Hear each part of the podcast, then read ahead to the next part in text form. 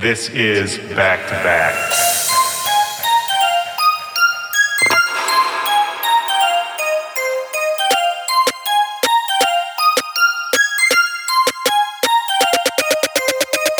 All right, welcome to the show. What's up, back to backers, my people? How you doing? How's everybody feeling? My name is Willy Joy. I'm glad to have you guys here. Uh, whether you're going to the gym right now, whether you're in a car, in your headphones on a train, or no headphones on a train and just playing my voice for a bunch of strangers who are mad at you. At home uh, with your loved ones, at home by yourself feeling lonely. That one got a little weird. Either way, I'm glad to have you guys here. We got a great episode today. My guest on the show is DJ Benzi, uh, a legend in the dance music world, in the hip hop world. Uh, we had a great conversation. I've known Benzi for a really long time. We go way back. We're both uh, Midwest boys who kind of came up in, in weird places in the country. I like the fact that he made his career uh, straight out of Ann Arbor, Michigan. He lives in LA now, like uh, so many of us do, but it was still cool to me to reminisce about those days and uh, just to kind of go over some of our long history. And Benzi's got a new edition of his Get Right Radio, the summer 2017 edition. Uh, it's premiering July 9th, so that's this week on Diplo and Friends radio show for BBC. So definitely tune in and check that out July 9th. If you miss it, keep tuned to all of Benzi's socials. I'm sure he'll post up that mix uh, a little later on. Uh, Benzi's got a Girl Traps USA tour coming at the end of the summer and his Vegas debut coming in August, which is big. Uh, getting that Vegas debut, the Vegas plays in general, that's a big deal for a DJ. And we talk a little bit uh, in this conversation you're about to hear about kind of the weird audition process you have to go through and the politics of, of just doing Vegas. Vegas is a, a totally separate, weird entity, uh, but it can be great if you if you kind of work the angles the right way. And last but not least, busy guy Benzi's got a Girl EP on the way. Uh, the first single's called She Just Wanna. It features Rich the Kid in 24 hours, and that's coming real soon.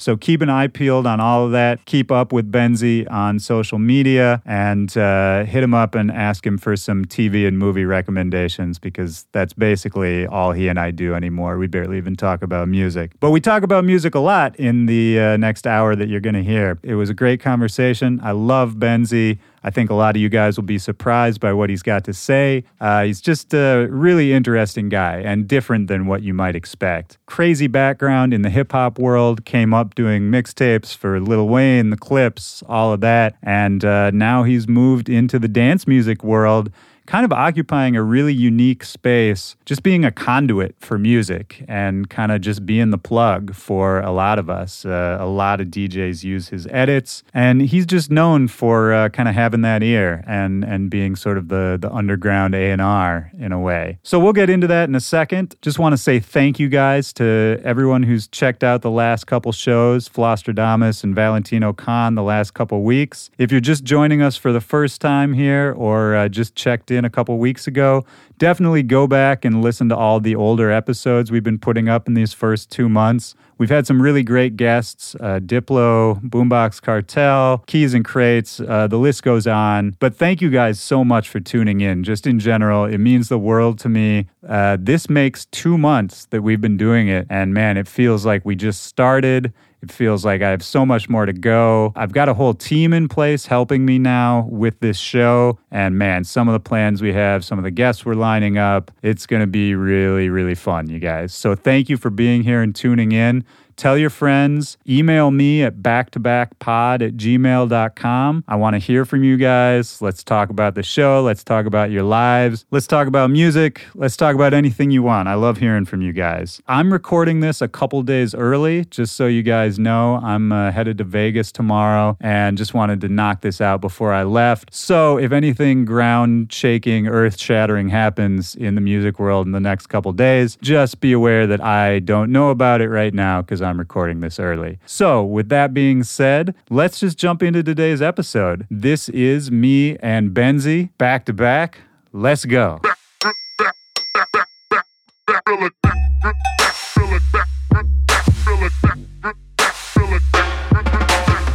We're out here in San Diego. Uh, we both played a show last night. I did the pre-party, or you did the after-party, however you want to say it. It was uh, it was fun, man. I Yeah. feel like you and I, every time we play a show together in the same city, we get into a really weird situation. Yeah, a lot of after parties, a lot of uh, new new friends, one night friends. Yeah, yeah, that, yeah. One night friends is a, a good of, way to lot of it. running around, but no. But yeah, it's always the one, the one random like uh, like you brought a random friend last night who I, we're not going to go into it, but I don't know, man. It's always those random, and it's not with everyone. It's just with you. I don't know. Yeah, I mean, a lot of these cities do the show. Do you just attract weirdos? You No, a lot of cities I'm saying do the show right back to the hotel, right to sleep. But uh, sometimes you got to turn up and get weird. well, and you, I feel like you're one of those like uh, like sneaky partiers too. Yes. Like I never see you drink, but then you're drunk. Yeah, yeah. Surprisingly, uh, I've limited drinking just to kind of DJing and working. So in my social life, you know, if if I was to drink every day, there would be a problem. So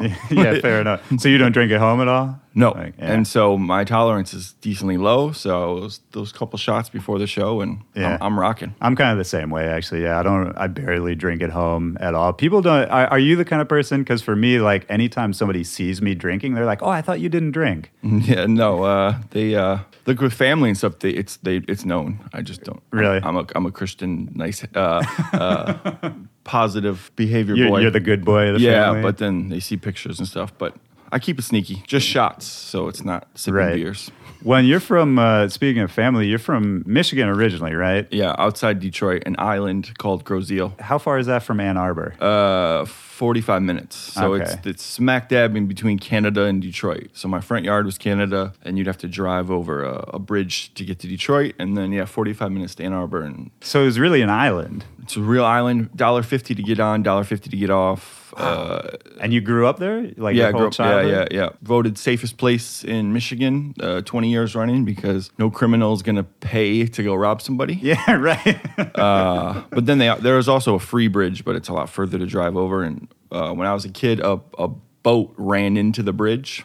Wow. So we were kind of stuck for a while. And uh, yeah, on the island, there only is a pizza place, a grocery store, and um, a Chinese restaurant. So, so like small town vibes. yeah. So if you want to go to McDonald's, you have to pay an extra $3. So I mean, what was that like as a kid? Like, was it was it really small town vibes? Like you just yeah knew- yeah i mean it was it was very um insulated they're really sheltered um and so i would once i got a car i would drive downtown detroit Yeah. as much as i could go to record stores um and i was looked as the only urban kid in this uh Right. oasis of Well, how did that come about? Like as a kid, what kind of musical influences did you have? Like so it was just straight hip hop, hip hop. I was lucky enough to have kids that were like four years older than me because I was lucky to be good at basketball. So Right. I was promoted to play with the older kids. You know, were you varsity. always a giant person? pretty much yeah, and uh, these older kids knew about wu-tang when i was you know in sixth grade whatever and so they would give me tapes and then through that i got a subscription to the source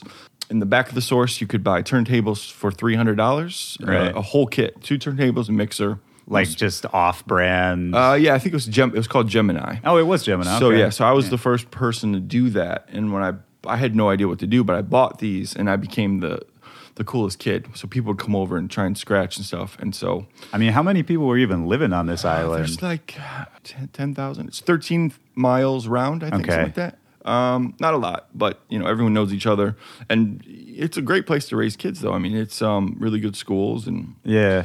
Did you have brothers and sisters? yeah, I have one sister. She's a year younger than me, and she um yeah she loved it too. She lives in Manhattan now. She's a high executive working in uh, So you're like the black sheep. Kind of yeah. She, but she, I was lucky. She just had a child. Uh, she had a son. Oh wow. And so that's taking the pressure off me. My parents are happy. They're they're grandparents and they're killing it. And, uh, Yeah, yeah. That's a weird thing with the lifestyle we lead to try to think about kids. And uh, Yeah. I, I don't know. Like my parents, I know that they want me to have kids. I know that would they would be really psyched about it. But they're good. They don't like put a lot of pressure on. But it's always in the back of my mind. You know, it's like I know that's like what's expected. Yeah. But I'd be a shitty dad, like, and you would be a shitty dad, right? Like, because I would be. Yeah. I mean, I would be good, but you know, well, I'm just if saying you're not there. you're That's not what I'm there. saying. We travel too much. Like I, I'm not a shitty person, but I just wouldn't be there. You know, I'm almost working or thinking about stuff 24 hours a day, and uh, it would be unfair to that child. What did your parents do? So uh, it's uh, like, how did they end up on the island? it's a f- so we grew up. Uh, my parents grew up in Allen Park, Michigan, which is like five miles south of Detroit, and uh, they actually went to high school with each other in Allen Park. They went to college and uh, met back up and started a relationship, and they moved back to Allen Park. And my family, my dad opened some Kentucky Fried Chickens. Initially one and then three. So from that, it was just kind of the American dream. He would see this island, uh, which was pretty close to where they all grew up, and it was the the place you would move to if you were successful. And um, a couple years later, he he worked his way up, and we yeah we got to live there and uh, continued the KFC thing for a while, and um, now they uh, sold them, and now they're retired, and they live in Traverse City, Michigan, which is like the resort place. right. north. Yeah. Yeah. So, I mean, was it an enterprise for like an empire for a minute there? Yeah, I mean, it, it was my whole life, right? So all our birthday parties were at KFC. We would, uh, I worked there starting in seventh grade, uh, all the way through. Who knows? Maybe if it wasn't for DJ now, maybe I'd still be there running some of these. Um, Did they want you to? Like, was that? no, I think my dad always wanted to get out. With the, the economy in Detroit was kind of, you know, on the decline. So there was always a sense that this was a a great thing, but the, the ship really wasn't heading anywhere. So um, it was an amazing childhood to have that uh, KFC always to to turn to for something to eat. And, Can, uh, can you still eat it, or you just? yeah, I mean it's it's uh yeah it's a good place. It gets a bad rap sometimes, but um, you know we had healthy options. We uh I just meant because you must have eaten so Oh much. no, of it, yeah, yeah, like- yeah, yeah. But there's there's a lot on the menu. Also, we offered fish. We offered uh, some different options to keep it spicy, and uh, yeah, no, I love. I feel love like you're selling it to me right Yeah, now. yeah, yeah. I, I, I like KFC. I worked at Papa John's for a bunch of summers running. We didn't own them. I just worked there. But uh, after that, like I can't eat Papa John's pizza anymore, Right. Because I just ate too much of it. I don't know. yeah, I mean there was a stage, but now uh, now I look on it fondly. Yeah. I'm, I'm kind of separated from it. Well, and I mean, if it, if that was the family business too, Yeah, I mean, but that smell, like my dad's car. I remember as a child, just was chicken, and and after you'd work there for, you know, you you, all, you would smell it would be in your skin, but um, good times. Okay, so you're buying turntables. What age is this? 16 and right. so i got my car and i would drive to a place called record time in uh, i think it's roseville michigan and uh, there was a couple other record stores and i met a guy called house shoes who's like a detroit institute the, the dude who was at the time working with slum village he you know and at this store eminem this was the store eminem would come in and drop his tapes off for anybody knew him Yeah. and the staff there was just the most knowledgeable people i mean there was a whole So this is like late '90s. yeah, uh, uh, yeah, Yeah. And there was a you know a house uh, section run by Mike Huckaby, who's uh, another legend. So these guys were like the guys, and I would just stand there. And sometimes people would think I was an employee. I would just like stand there and just uh, absorb everything, and uh, that was kind of my routine. So did they kind of get to know you? yeah, Like- no, yeah. We uh, there's one story where House Shoes said, "Let's go get some lunch," and I drove, and he introduced me to the weed for the first time, Ah. and I uh, almost lost my mind. I was like, "I'm in the middle of nowhere. I can't drive," and uh, yeah, so I just sat in the record store and like stared at uh, the wall for a couple hours. But Right. no, it was a great uh, and and they you know all these new records would come in, and I started getting this sense of what was cool, and then taking that back to a, uh, an insulated city where no one knew anything. I was I was the the dude, and this is right is the internet was taking off. Yeah. So I became the first person who had a ability to make mixtapes and mix CDs and download MP3s, and so I began my enterprise of. Uh, Starting the Benzi mixtapes, and instead of filling my bag with uh, books, I would sell sell straight mixtapes at school, Yeah.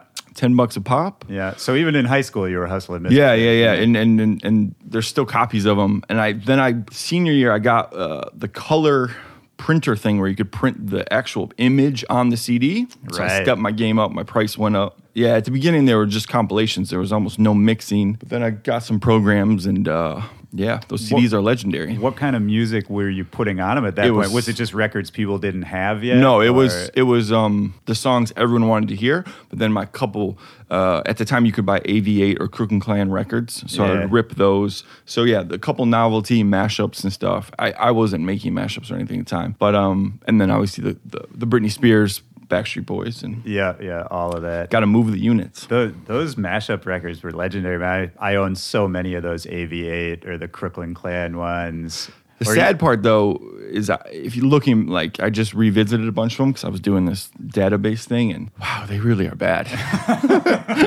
There's a lot of really bad But ones. no, maybe yeah, there's some good ones still that I there, there's still tools I use all the time. But yeah, th- and sh- shouts to those guys though to, to just be doing that at that time. Oh is- yeah, it's crazy. It was visionary. I mean, I was talking to uh, to Diplo about his early like the Hollertronix mashup records. Yeah. you know, some of which have aged better. no, I others, just listened to those like, too, and some yeah, some of them sound great. Some of them are really good, and it's just what he was saying was that he thought the way they put them together, like him and low budget, was like sort of visionary at the time for combining. It's almost like what he does now, but just in a really primitive version of like No, no, they they set they changed everything by mixing the Missy Elliott with you know the Clash, and uh, obviously there was uh, those group of guys from UK that did it. I forget their name. Oh yeah, the, I know who the you're most talking about. legendary dudes. But Yeah. no, and I mean they completely changed what I thought I should be doing. So much so that one of my first biggest mixtapes, I straight up stole their name. They're, they're one of their mixtapes called Never Scared. My CD was called Never Scared, and I put a Britney Spears picture on the CD where she was very scared. So shouts to them for letting me just straight up jack their uh, whole steeds. But I mean, that's the mixtape mentality, right? That's the Yeah. the hip hop DJ mentality. But a, a guy just released a mixtape called Girl Traps last week, and I, I was almost wanted to go on Twitter and be like, "Brah." Yeah. But then I thought about, yeah, that was me. So what are right, you gonna, right. What are you gonna do? Yeah, nipping at your heels, man. How long did you live on the island? Like, when did you move away? All the way to, to finish high school, and then I went to uh, Western Michigan University, which Okay. is Kalamazoo, dead smack in between Detroit and Chicago. Yep. And uh, yeah, the minute I got on campus, I had these turntables, thought I was a good DJ, which I really wasn't. But in high school, I DJ'd my prom, I DJ'd my homecoming, so my date would literally stand next to me while I DJ'd. Yeah, I But DJ'd this my is- Valentine's dance. This in high is quote unquote DJing. Like looking back, I was almost hitting stop and hitting play. Um, using records, right? using Fine. records, yeah. yeah, yeah, and playing, you know, like Alice Deejay Better Off Alone or or Sandstorm, playing the whole six minute song, Yeah. hitting stop and then playing the next record. But I showed up at college, thought I was the dude, went right to a fraternity, said, "Yo, I'm your DJ," and they were nice enough to say, "Sure, you're our DJ." And uh, I proceeded to DJ for the whole first semester for them, and they said, "Yo, we'll pay you when it's over." And I walked in the last day, and they said, "We're not paying you. Get the hell out of here." so that was my introduction. I would lug, yeah, I would lug all my equipment there. Yep. every- Oh yeah. man, I had so many college experiences like that because you bring the turntables, you bring all these crates of records, And you know, then it's 3 a.m. and you're drunk. I was lucky enough to have this coffin that was like almost bulletproof. I could take the turntables, slap them in this coffin, throw the coffin off a two-story building, and everything's straight in there. But um, yeah, it was a good introductory to uh, the tactics of of bookers and oh uh, yeah, I mean that is basically how the music industry still works. yeah. But it, and it was also uh, like kind of a shell shock because I, I thought I was the dude. Right. I come in there with my mixtapes, with my thing. The mixtapes obviously were a huge hit, but people were like, "Have you ever seen a real DJ that's a you know a real college uh, club DJ? You, you need some work." Had so you really hadn't seen other DJs? No, of course, uh, uh, but there's you know these. Uh, it's not entitlement, but it's just this kind of. I lived in a bubble, right? well, yeah, So, you were uh, you were the big fish in the yeah, little pond. big yeah. fish in a little pond, living in a bubble, and uh, thinking my shit don't stink. But you know, it, it worked out. It made me work a little harder, and uh, then by sophomore year, I approached some of the biggest nightclubs in Kalamazoo, and um, got shot down by some guys, and uh, knew I needed to work on it a little bit more. Have you ever talked to to Kurt Flosstradamus about Kalamazoo? Because you guys might have even been there at the same time. We kind of overlapped a little bit, and he was. I was more like on campus, campus. But yeah, we never really crossed paths personally. But yeah, we we obviously had some shared stories and shared uh, people. You're the only two DJs from Kalamazoo I, I've ever heard of. Well, then the, the so the, the story about the going to the clubs was there was these three guys who were the main establishment, and I think some of them still might be there in, in these clubs in Kalamazoo. And the guy who kind of shot me down was like, "Yo, you don't even deserve to be here." Turned out to be DJ White Shadow. Oh, who- yeah. who proceeded to produce um, Lady Gaga stuff. So shouts to him for kind of giving me a reality check. And, and they, they were great club DJs and they really, you know, opened me up to uh, how to kill a party open format wise and what, what to do. Yeah, White Shadow's always been a, such a good DJ Yeah. and, and a really good dude too. He was a Chicago mainstay. I played a lot of shows with him when I yeah, was so kind of coming what up. happened was he heads off to Chicago to take off and boom, there's an empty slot that your boy kind of filled, I guess, to the best of my ability. So that was like your first club residency. Yeah, no, I kind of bounced around. Yeah, and, and um, the fraternity thing was great because you know I never was the type to rush fraternity, or that really wasn't my scene. But I was almost adopted by all the fraternities, so I could go from fraternity to fraternity and um, play anywhere and. Uh, and for not a lot of money, but yeah, it was it was.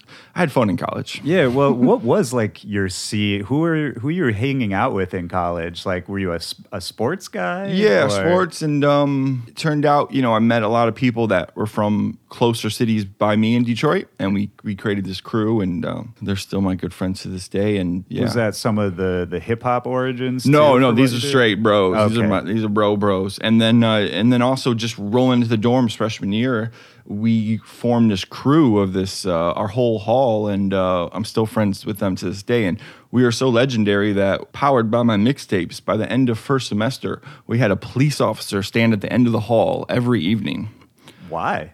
Uh, we uh, we got into it. We would uh, you know Just do the slip, sh- set up a slip and slide in the hall. Uh, you know, parties, fights, uh, underage drinking. Obviously, um, yeah, we went for it. We didn't really think about classes too much. We just went for it, and um, What, what were you studying? uh, business and uh, computer information systems. My manager uh, under business wing, but then by sophomore year, we I was pedaling by in school decently. By sophomore year is when it got real legendary, and we took it to the next level. We thought. Why don't we move to the middle of kind of the hood, the urban area of Kalamazoo, and buy a huge warehouse? Yeah, I see where this is And going. this this warehouse was an actual like old factory that housed whatever, and they turned it into 15 bedrooms. And these bedrooms varied from a nice bedroom to an actual closet, which they called the bedroom. And uh, had to sleep in the closet? well, so they said you can either have this nice room or you can have the closet. And I said, well, why don't you take the nice room? I'll pay you to knock the wall out and put a window in so I can create a quote unquote DJ booth. Ah, so that okay. became my room, but this was my DJ booth. So I actually slept in the closet. um, but this DJ booth thing overlooked this huge living room. I mean, huge, like huge ceilings. And so after like day two, the local kids would knock on the door and be like, is this a club? What what time you guys open? We're like, no, we live here, and um, that kicked off just the crazy. Every day It was a massive party, you know, charging entry, and Wow. um, and it was a good introduction to just every day. I just focused on DJ, focusing on getting better at mashups, getting better at whatever. But by the end of this foray, after the first semester, all but me and two people moved out because they couldn't handle it. By the end of the second semester, the parties continued, and I ended up getting a 0.0. I was 0.0 GPA. I failed bowling, which is a hard one to fail. I failed some. Did you? How did you fail bowling? You throw it the wrong way. I just didn't go. Okay. You know what I mean? Um, I don't. Yeah, that was a crazy time. I just kind of don't know what I was thinking. So that summer, I came home to see my parents, and the minute I walked in the door, it wasn't a hi, it wasn't a hello. It was, "Here's a plane ticket. We're sending you to California to live with my dad's best friend, and you're going to do some hard labor for the summer, and you're going to get your head on straight." Oh wow, like rehab almost. Kind of, yeah. So I ended up in Sherman Oaks, right out in the valley in LA, and I was climbing underneath houses, spraying for termites.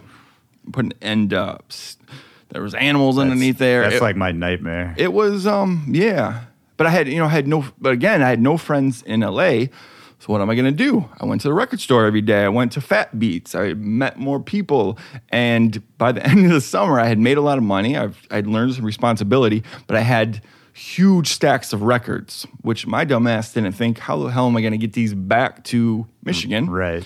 so I spent almost everything I made on shipping to get these records back to uh, Michigan. But it did teach me that hey, maybe I should get my shit on straight. And um, came back to Kalamazoo, retook all those classes. Obviously, that put me back a year, but I eventually got my degree. And uh, yeah, good times. and shouts to my parents though for for standing by me. And uh, I don't know, yeah, big ups. What do they What do they think of what you do now?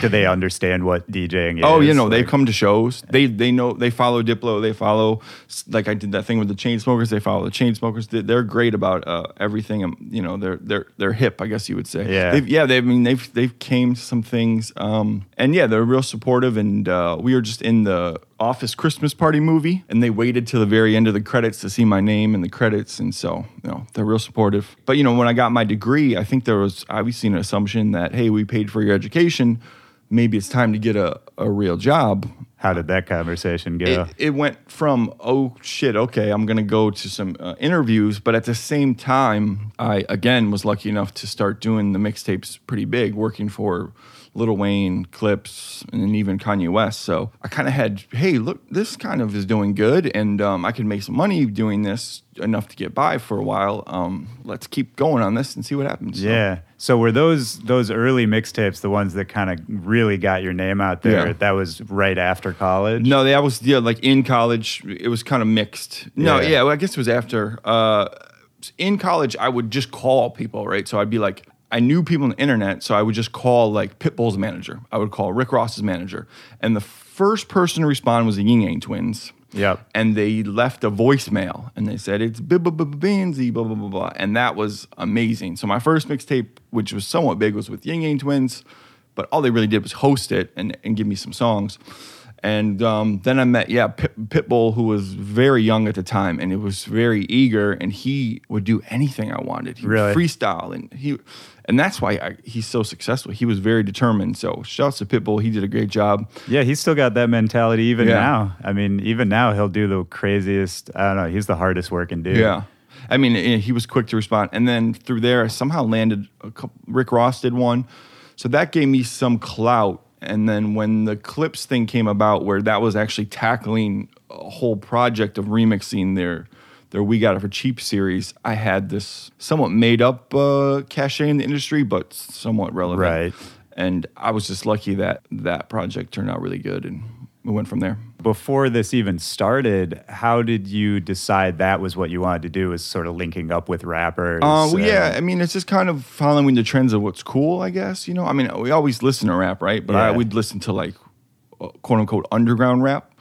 But my whole thing, I guess, even to this day, is you know, what does everyone like? You know what I mean? If I'm going to this fraternity, I'm going to this club, or I'm trying to DJ a rave for the first time, I can't go in there playing, you know, most stuff and, and Yeah. all the stuff I actually like. So if I had an opportunity to work with somebody that everyone likes, now more, you know what I mean? So it's just kind of spinning into that. And then I became obsessed with the Neptunes and anything they did. And so working with the Clipse actually branched off from me being a little obsessed fan and being on a Neptunes message board secret IRC chat thing where their engineer just happened to be on there, noticed me and and said, "Hey, uh, you seem like the guy, and you stood it done." And it was it worked out from there. So Did you have any like connection with the artists themselves? Like you said, you know, Pitbull, he would do whatever you wanted him to do. Yeah. When you were talking, you did, you know, Clipse or Lil Wayne yeah, or so whoever. Cli- I mean, the Clipse thing was a very hands-on project, right? So they gave me all the files, but that was through the engineer, and I don't really think they knew kind of what was going on. But these artists do respond after you deliver the product, Right. So we delivered the product, and then they're like, "This is actually pretty cool." So then they went in and recorded interludes and kind of spiced it up a little bit. A couple years later, it was actually funny because I was doing a show in Boston, and they were playing a theater across the street. And they walk outside the theater, and they see my name in the marquee across the street. And they're like, "Hey, we know that guy." And they popped in, and um, it was an interesting evening.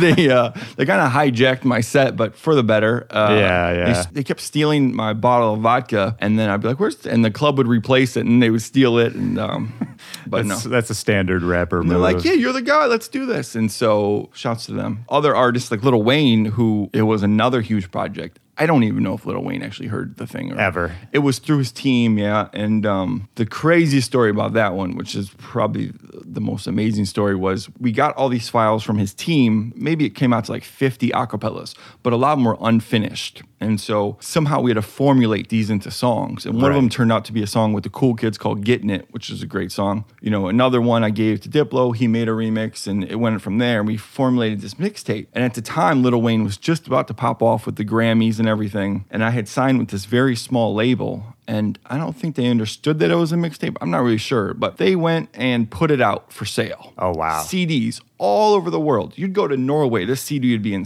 in stores. so then it went up on iTunes. But because it was such a weird thing, it got linked to my TuneCore account, which is pretty much any sales go right to your PayPal or right to your account. Yeah, so TuneCore is basically for anyone listening, uh, it's how you can release music totally independent. Like you, you yourself can just put a song on iTunes. You just pay them a small amount of money, and it just goes up. You don't need a label, whatever. And so, as the demand for Lil Wayne went higher, I think right as he's about to win all these Grammys, people are searching Lil Wayne album, mistakenly or not, purchasing my project. And I was in Norway on tour, one of my first tours, which I'm already nervous about. And I get a call saying, for my sister or somebody saying, "He won't believe it. You have the number one rap album on iTunes." That's all. But the only time you don't want to hear that. Yeah. And I was like, oh boy, here we go. And so that was followed by the label guys being like, did you see how much money's in this account? And the money kept going up. And then um, two days later, I get a call from, you know, Interscope or whatever the label it was. Yeah, we had to turn all the money over to them and kind of cease and desist. But the problem was, how do you go to every record store all over the world and take it off the shelves? Right. And so that was a logistical nightmare. And that was my first foray into lawyers and um, all those good times. So from there, I thought, hey, these these mixtape things are cool. They're helping me. I'm, I'm in Norway right now. I'm DJing off this. I'm gonna stop. But then six months later, I get offered the Kanye West thing, and that was How did that come about? that was through Plain Pat, who's was Kanye's manager at the time, and who's a great guy. He, Yeah. I guess he had heard some of the previous stuff and, and knew that I knew, you know, Diplo, A-Trak, Catch Dubs. We were all kind of part of the same crew, and that I could do something with Kanye's thing. Yeah, so he gave me all the stems to Kanye's first two albums, I think it was, and uh, or maybe the second and third album. You're probably the only person who has those. Yeah, Pro Tool stems, and I didn't know how to actually unzip the Pro Tool stems. That was probably about the first two weeks. Was like, what do I do with these files? Right. But just having that was like, oh shit, we're in the big leagues now. Let's let's do this proper. So I reached out to the same, you know, I, uh, Diplo did Flashing Lights, uh, Nick Catchdubs did Champion, and and then I linked up with the the Kickdrums, up and coming kind of producer guys from Cleveland, and because I wanted a more hip hop sound, and they killed it. I think they did three songs. Yeah, I remember that. And then through the Kickdrums, I went on AIM and reached out to Kid Cudi, who had just signed with Kanye. And with the luck of the internet, Kid Cudi delivered a brand new verse and got introduced to Big Sean, and Sean did a verse, and the project took on a life of its own. And and uh, I just listened to it a couple of weeks ago, and it still sounds pretty good to this day. yeah, so. yeah. I mean, that was a, a huge project at the time. Did you ever get any feedback from Kanye's side so on it? w- we did the first. Um, the whole thing was all right. It's done. It's in Kanye's hands. And the story, as I know it, is they were working in Hawaii. So Kanye was continually flying back and forth from uh, L.A. or whatever to Hawaii, which is a long flight. Yeah. And every time they would land, I would text Pat or hit him on my uh, sidekick. Hey, uh, did he listen to it? And he said, no, no, he just sat there. Somehow, I, th- I don't know, I, this is a funny story, but he, I guess Kanye would be on the plane and be like, I'm bored. I have nothing to do. And I say, Pat, you know. Yeah. So I guess Kanye would watch the same Family Guy's Star Wars movie, Star Wars on his computer or whatever. Just over and over. Yeah, and this you know went on for I who knows if that's a true story, but eventually on the plane, Kanye listened to it and said, "This is dope." And at the time, Kanye had that KanyeWest.com, which was like the tastemaker. You know, if Nike released somehow KanyeWest.com became like yeah, it was the- like Hypebeast yeah, almost. or the Miss Info or Yeah, whatever. yeah. And so he posted on there, or his team posted on there and said, This is dope, blah, blah, blah, blah, blah. So I was like, all guns ahead, let's go, um, guns blazing. And we linked up with this company called imeem at the time, which was like a wannabe Spotify. They did the exclusive, and with the first day they launched it, they were quote unquote a real wannabe Spotify because we broke their servers and uh, it got shut down. And so we had to relaunch it. But yeah, and you know, it was great. MTV picked it up. And the, and the title of the MTV story is kind of like the legacy of it because it says new Kanye West album. And then it says, just kidding, but it is a new album, blah, blah, blah. But Right. and you know, it was great timing because Cudi obviously blew up right then, and having a new song with Cudi and um, Diplo and everyone kind of went on from there, and it's a good um, launching off point for stuff. So, how did you meet uh, all of that network of people? You know, Diplo and Catchdubs, and I mean, I, you and I met around that same time. Yeah. I don't really remember how I guess we it's met. it's Hollerboard, right? Yeah, So it's, it's all Hollerboard. It's me searching for. I became a f- yeah a fan of of Diplo's music through his first album, Florida, um, Yeah. which is more instrumentally stuff. And Yeah. I was working as a cleaner that summer. I remember I, I had to sweep every day. I would just sweep the same areas, and I would just listen to the album over and over.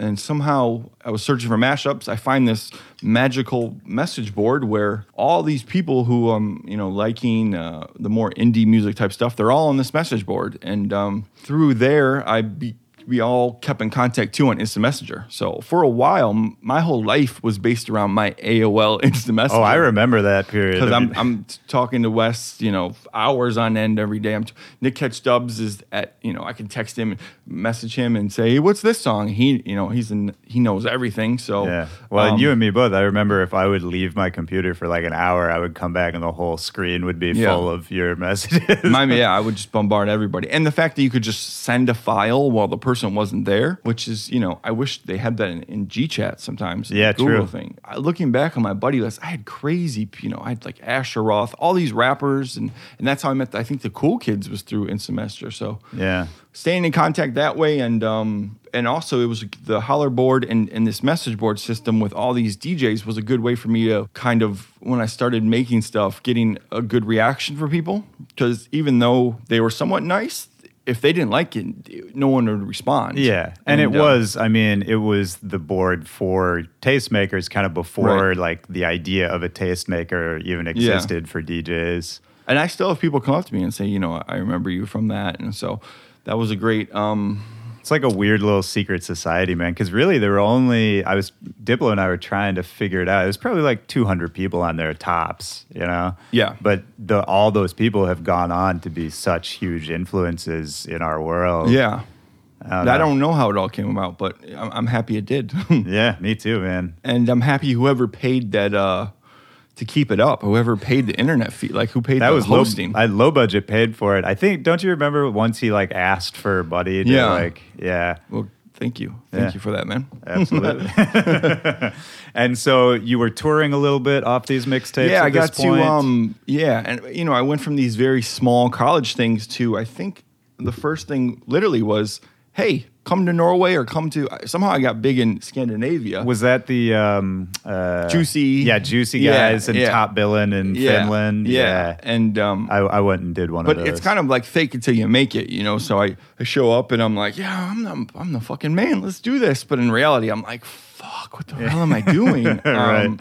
But yeah, it worked out. I, I remember being really nervous and uh, and uh, Had you done much traveling just in no general? No. So Yeah.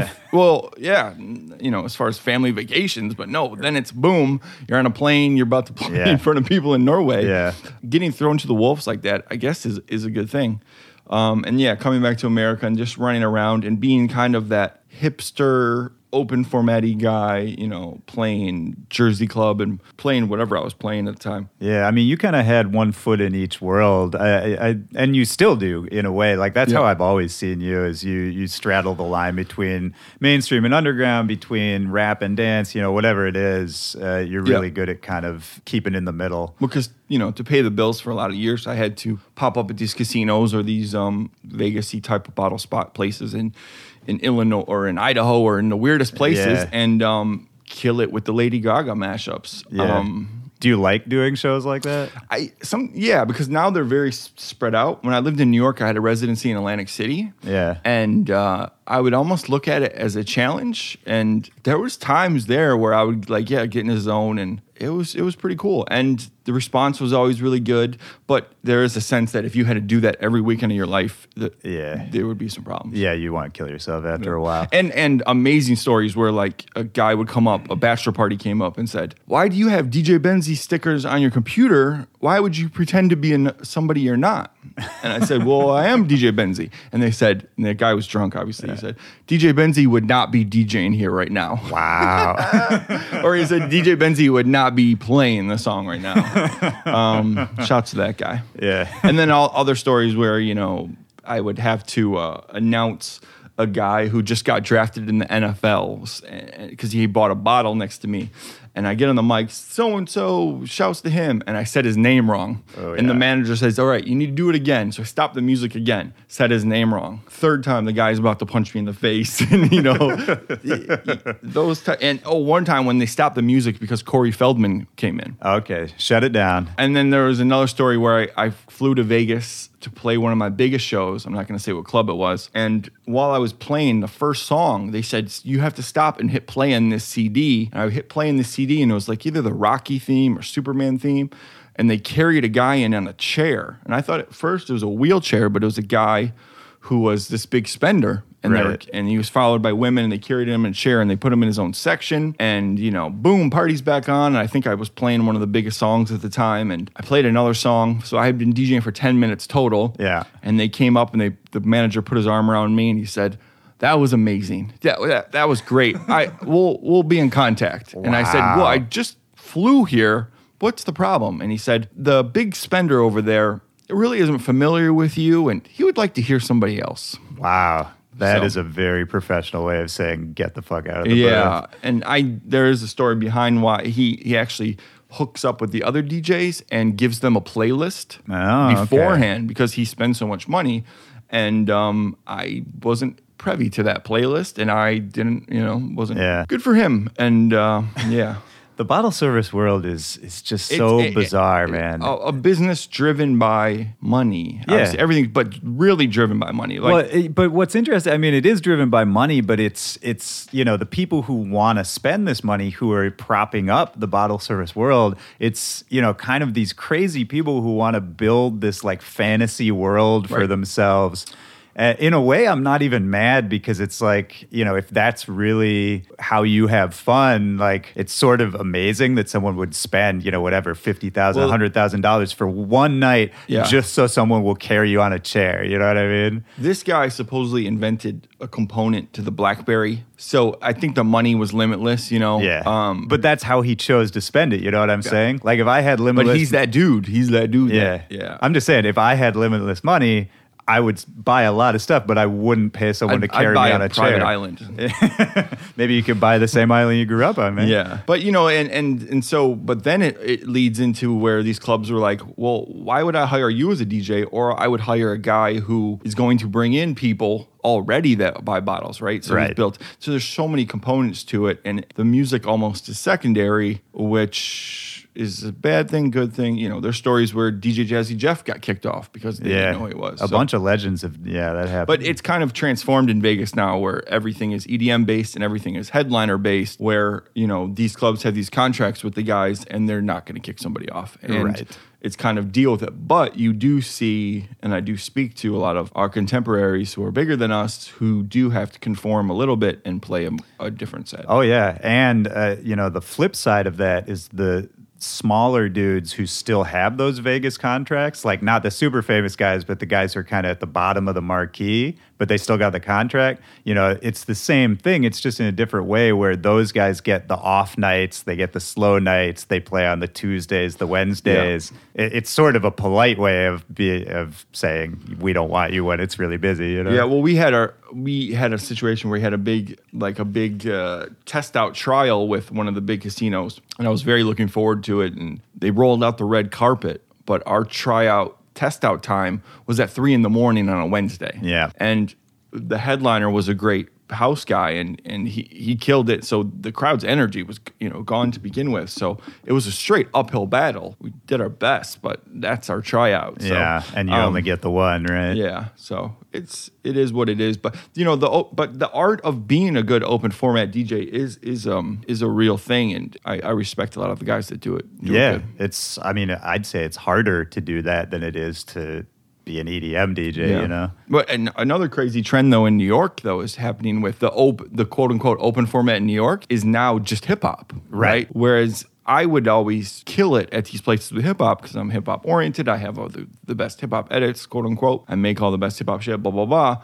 But then I gotta somehow force a transition into this EDM stuff, and these hip hop guys in this club are gonna hate me, right? Right. And but now the club's going to sell bottles. You eliminate that element now in 2017, and dudes are just playing Young Thug all night. Well, everyone's going to be happy. And so Right. I wish I was an upcoming DJ in, in the open format world right now. yeah, totally. But that's really what it's all about, right? Is is what you were saying earlier. You want to make people happy, like you want to play what they like, Yeah. right? And depending on where you are, that's going to be a different thing. If you're in, Yeah, but you're, and, and even in in those situations, you're always gonna uh, isolate or, or piss off somebody. At least thirty percent of the people, right? Right. Because thirty percent of people want to hear old school things.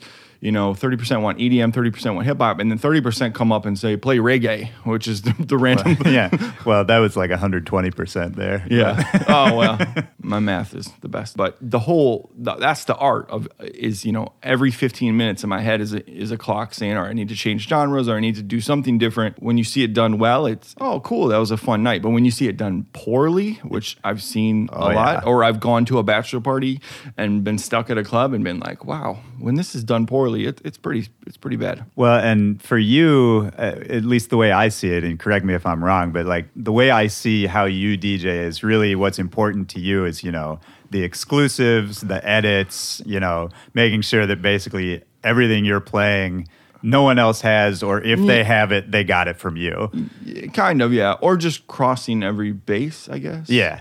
So like, or hitting every everything. So, you know, play all the biggest drops, Wide play all the biggest rap songs, and and make sure you know no no big rap song was was left unturned. And uh, Right. But with all those big rap songs, it's all your edits. yeah, yeah. But I mean, that's for years. I would just keep everything to myself. And just recently, I just thought, screw it, because I can only be in one nightclub, you know, a night in one city, right? Yeah. But there's uh, all of the rest of us, or the rest of everyone else, in all these other cities. So fuck it, why not have them play all the shit? Yeah. So, and it, it it's turned out cool. And you know, there's been a little blowback of people saying, well, now everyone's going to play the same stuff. But you know, seeing um, David Guetta, seeing Afrojack play my stuff at at Ultra was interesting. And I don't know if I if I'm if they like it, why not play it? Well, and I mean, I think you are now kind of occupying a really unique position in the the EDM world of you know sort of the the plug more or less. Yeah.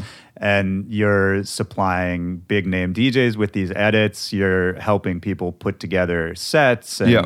you know mixes and whatever it might be. Can you talk a little bit about? Uh, I know you helped out Skrillex when he was opening for Guns N' Roses. Yeah. which sounded like kind of a wild. Yeah, experience. We um so instead of putting together, you know, a, a new future song with a drop, we were tasked with putting together a set that would, you know, he never really has an upscale b- battle when he's DJing because he's Skrillex, but this is an audience that is Guns N' Roses fan Right. who who maybe not know that Skrillex is opening because it was the only show on the tour where Guns N' Roses had an opener. We wanted to cater to them, but we also wanted to keep it authentic to Skrillex. So the task was creating, you know, a, a Metallica or Rage Against Machine original song with a build up into one of Skrillex's biggest drops. Initially, I was like, "This might be impossible," but after a couple days working together, it, it, it worked out really. It worked out great. And Rolling Stone did a um, really cool interview. I'm not sorry, a review on it. Yeah. it, it worked out great, and it sh- it kind of proved to me that shit, we could do this with anything. I could take a Frank Sinatra song and turn it into a Well, I remember, you know, back in the day, I think the first thing you and I ever worked on was the Gucci Mane Yeah. remix that we did for Diplo. And even that, it was the same concept. You sent me like a Daniel Daniel Bedingfield. Yeah, Daniel Bedingfield like instrumental to mix it, you know, basically chop up over the Gucci Mane a cappella, which when you sent it to me, I was like, that's the stupidest thing I've ever heard. And then we did it and it was Yeah. like the best song on that and tape. that same sample was the biggest song of last year. Fifth Harmony. Yeah, I know. Go to work. So we we were ahead of our time. Yeah. But no, you know that um, it's a it's a cool space to be in, and you know to work with with Skrillex was amazing, and you know maybe one day we'll take all those edits and put them together as an hour show to show people. But I mean, it was a, it was an amazing experience, and uh, I've been fortunate to help other people out too, and you know it's it's cool. That was the whole thing about being like secretive. You know, if you would have taken my computer in 2012, 2010, I have everything on there, but what good is it now? You know what I mean? So Yeah. might as well share it with people and and also help like some of these younger kids who go on my DJ service or purchase stuff from me give the tools to, you know to to take off from there. But you know I'm not if you, if you do have all my songs you still have to have some sense of what the hell is going on. You can't just pop up there and BTS for the next day. Well, and it's, I think you're maybe uniquely qualified to be doing this and kind of helping people in that way because I, you have this, you're almost like a hoarder to me. It's like you need to have every song that everyone played, all the new stuff that isn't even out yet. And and now it's turned into you don't just need to have it, but now Yeah. there's this drive to, to like push it. it. out. Yeah. yeah, change it and push it out. it might come from baseball card collecting or something I don't know Did you do that when you were a kid? yeah I was obs- I was obsessed with baseball cards you know? Was it the same? Like, were you cataloging Yep. each? Yeah, yeah. I had a whole room. I, instead of having a closet for my clothes, my closet became my baseball card room. Wow. And it would just be re-cataloged. Yeah. Same sense, I guess. Uh, now I, I kind of cover it up by saying I need all the songs for the DJ service. You're right. but you know, and now I have a, a great system where I can, besides getting exclusives, I have a way to get almost every release every day, 500 songs a day, something like Yeah. that. But um, well, and you're always up on like the weird Russian websites. yeah, let's not, let's not talk about that. uh, but yeah, so yeah, I, I do th- like think about that sometimes mentally, like what the hell's wrong with me. But um, but then after an hour of searching for something and I find something really good, I'd be like, well, that worked out. it feels good, right? Like to hunt something down like that. Yeah, yeah, and and and there was this sense when SoundCloud was really popping of of looking through these guys with no followers. Yeah. And and but now I've come to the realization, you know, even doing girl traps and doing the BBC mixes, I could spend 20 hours going through unknown people to find two songs. Yeah, it's almost And- too much now. and, it, and and but the problem is, or I could reach out to my network of people that I know make good shit and say, send me new shit. Yeah. and I'm gonna get 20 songs, and that is a proven thing. I've proven that to my own brain for the last five releases. So Yeah.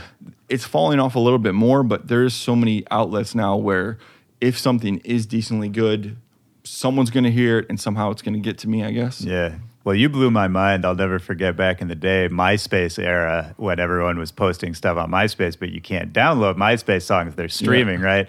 And you showed me. I, it wasn't even a hack. It was just like a weird way. I don't even remember this. It- this was a weird, like something you would put in the URL of the address so that you could download the songs Hmm. from MySpace. Like, you know, because MySpace obviously stores them on a server somewhere. Yeah. And you had somehow figured out like just what you needed to type in the URL so you could just steal everybody's MySpace songs. and that was like the best. I did that for years. the whole thing about and I get mad sometimes when these kids reach out to me. You can find anything on Google, man. You just gotta Google that shit. There's Yeah. a way to hack anything, and I almost feel like too. There's a way to find any song. Like there, I have weird Google search things, and like, hey, Diplo made a song with you know Bono and Elton John that he made yesterday. I'm gonna be able to find that somehow. Yeah. I'm gonna be able to go to engineer's house. No, I'm just, well, but you, I mean, people have gotten mad at you sometimes, right? For Yeah, uh, there's been oh, well, there's always been mistakes where I deal so many songs and then I'll accidentally put a private one on the DJ service. But I mean, I I like to say my track record is pretty good, but in those people's shoes, though, I do understand why they're upset. Yeah. unless they're an artist that nobody gives a beep about, and the song swear, man, we're and the song wasn't going to be big to begin with, and you're mad at me because it came out a week early. Well, fuck you. But if I did make a mistake, yeah. But um, now though, you know, with a bigger thing, I'm obviously asking permission, and and the group of people that I'm sharing this with are people that you want to have player songs, right? Yeah. So it's kind of a give and take. And I've, I've been lucky to help, you know, like somebody like San Holo, where I s- discovered, hey, this dude makes amazing remixes. Let me give him some acapellas. And he created a bunch of remixes for my projects. And then he goes on to be San Holo. And, you know, the, there's case by case like that where getting exclusives or or having these younger people do stuff for me for my projects has resulted, you know, Yeah. to Oh. benefits. And then boom, boom, Absolutely. boom. And here we go. Absolutely. I mean, you, you know, the the songs we worked on together over the years. I don't know. We've done two or three or four or Yeah, something. Vibes and- vibes and Paradise and uh, the Gucci Mane thing. There was something else too. Yeah. And I did some remixes for some of your early mixtapes. Uh, we did a Cool Kids remix. You remember that with us and Craze? Uh, it was like a Miami bass. Yeah, yeah, uh, yeah, yeah.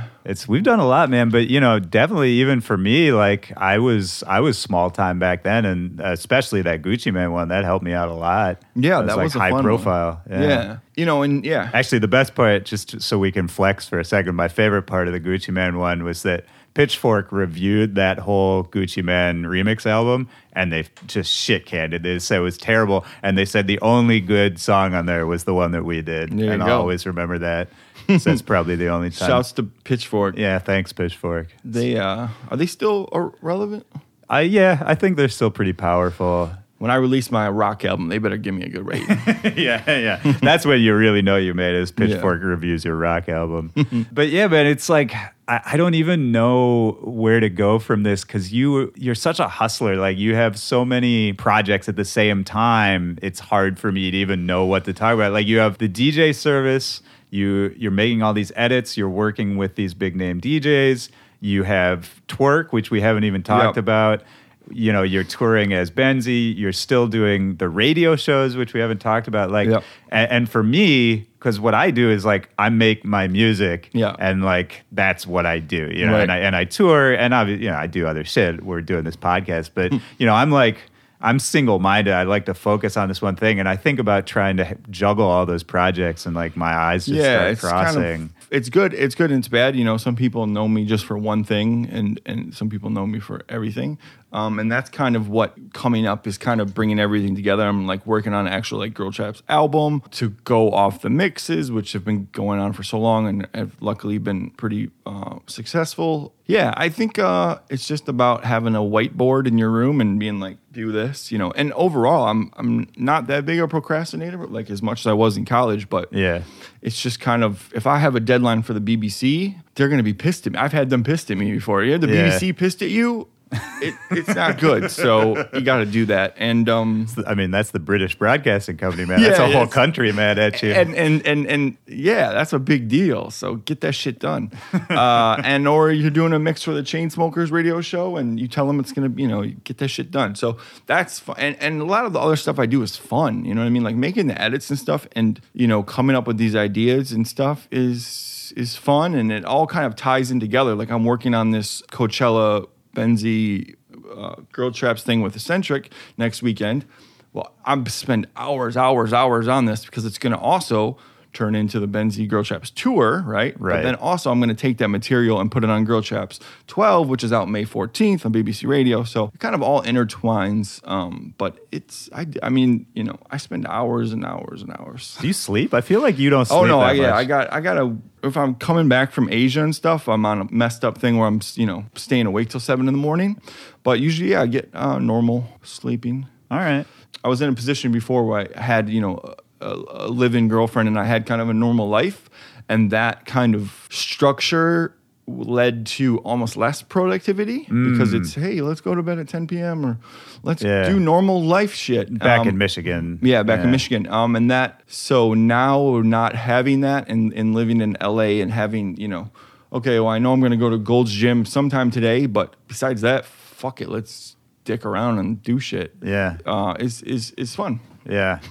to a point, you know, until I run myself into the ground. But I don't know, man. It seems like you're going pretty well. yeah, I feel I'm healthy. but no, I think it's eventually I'm gonna have people helping me with stuff, and there's something coming up that is really big that uh, is going to bring everything together. I can't really talk about it yet, but it's uh, kind of It's not very it's- specific. It's, man. a culmination of uh, let's say the the plug aspect you mentioned. yeah. This is a culmination of all that into uh, one big uh, thing. Well, I don't know what that means, but I'm uh, going to become the next Bill Gates. Oh, okay. I'm gonna create my own cell phones. No, I'm gonna. It's uh, yeah, it's a, it's a, pl- it's a, it's a, it's a big thing coming out later this year. Uh, You're the words. I'm cutting all of that out. um, but yeah, man. I mean, this has been awesome. There's a lot more we could cover, but maybe you know we'll come back and we'll Yeah. do another one of these. Uh, I do want to talk about though, because I've just always been curious. Like you said, your first tour was overseas, Oslo, Finland, whatever, and I always you're always overseas. Like Yeah. I feel like somehow through the Twerk project, I know that got really big in Asia. Yeah. What what is it like literally being like big in Japan? You know, Yeah. like you go over there and you're like a superstar. We're- yeah, right? we're really big in Indonesia, but you know, I'm lucky. You know, John's uh, eccentric is a pretty level-headed person, and I've just you know I've been doing this so long, and I've dealt with great moments with the like Guns N' Roses thing, or great moments where I meet someone real famous, or great moments where my parents are really proud of me. Two mundane moments, and two moments of just blah, or going somewhere and no one knowing who I am, or or having a situation where I get kicked off in Vegas. So when you have that level headedness and you go somewhere and you get 2000 people screaming you and they all want to hug you and it's it's nice but it's you know it's kind of not real life Yeah. um but then I also would say, I said to John, say, I would say almost to myself, "What the fuck don't you just don't move here, become the next Ryan Seacrest and pop shit off?" But um, You really could though, right? I mean, yeah, yeah, I guess, yeah, it's surreal. I guess is the way to put it, or it's not real. You know what I mean? It's- Yeah. Well, it's like it's it's a, a window into what could be a different life, right? I mean, it's real that they are Yeah. actually your fans, Yeah. but you're gonna leave their country and go back here. Yeah. and- Oh, yeah, and then you know, and then yeah, and then you do a show in you know a market where you're not that big and no one cares, and people are coming up apologizing, saying, "Oh, you you're, my favorite DJ. I can't believe this." So it's that balance. Yeah. We're okay. So in Indonesia and in some of these cities, we get to experience what Diplo and these guys experience every day.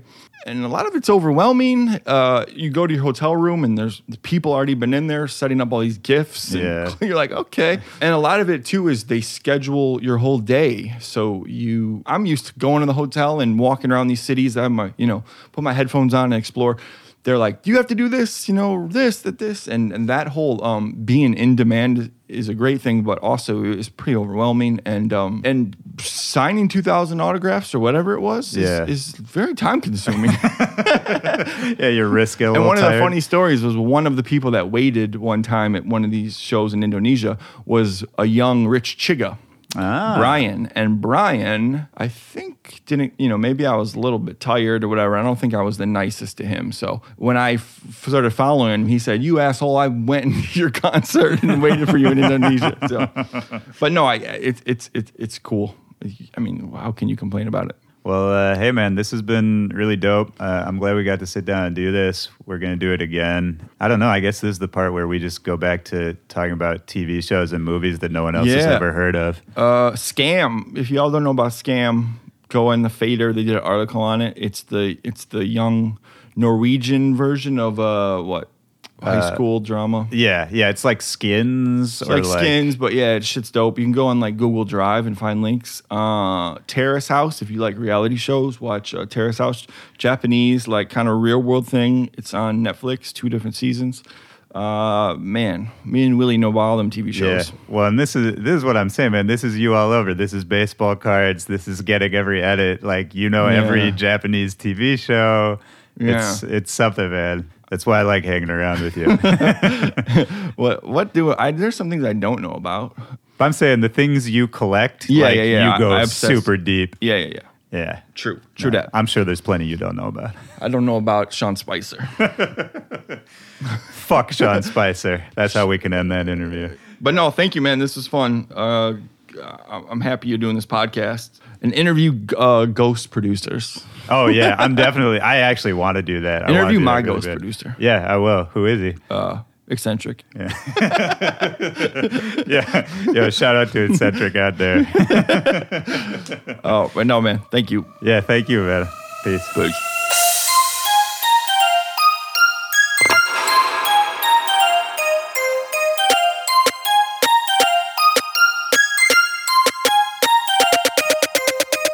All right, that's the show. I want to thank Benzi so much for uh, taking the time to sit down and talk with me.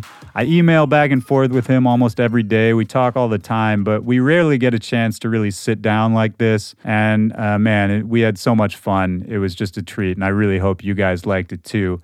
Make sure to watch out for Benzi's Get Right Radio Summer Edition. It's premiering July 9th this week on the Diplo and Friends BBC radio show. And uh, watch out for the Girl Traps tour coming at the end of the summer, Benzi's Vegas debut in August, and Benzi's Girl Traps EP on the way with uh, the first single, She Just Wanna. So keep an eye out for all of that. That's coming soon. My name is Willy Joy. Thank you guys so much for tuning in. I fucking love you guys. Uh, I can't say that enough. You can follow me on all social media at Willy Joy. That's Willy with a Y. Next week, we got a really special episode with uh, YehMe2 coming on the program. Josh, formerly of Flosstradamus fame. And uh, we talk about his new project and everything else that's going on with him. Uh, and it's a really cool conversation. So I'll see you guys next week for that one. My name is Willy Joy. Take care. Have a good week. Bye.